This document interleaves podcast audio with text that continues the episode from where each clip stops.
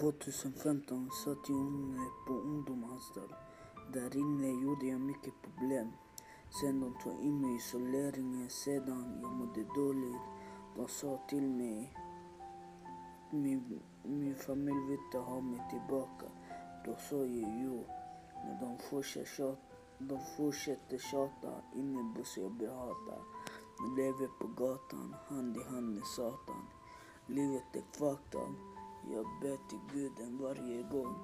Jag sa till dem, till personalen, ni kan inte ta mig, det är bara min pappa som kan hjälpa mig. Tack och gud.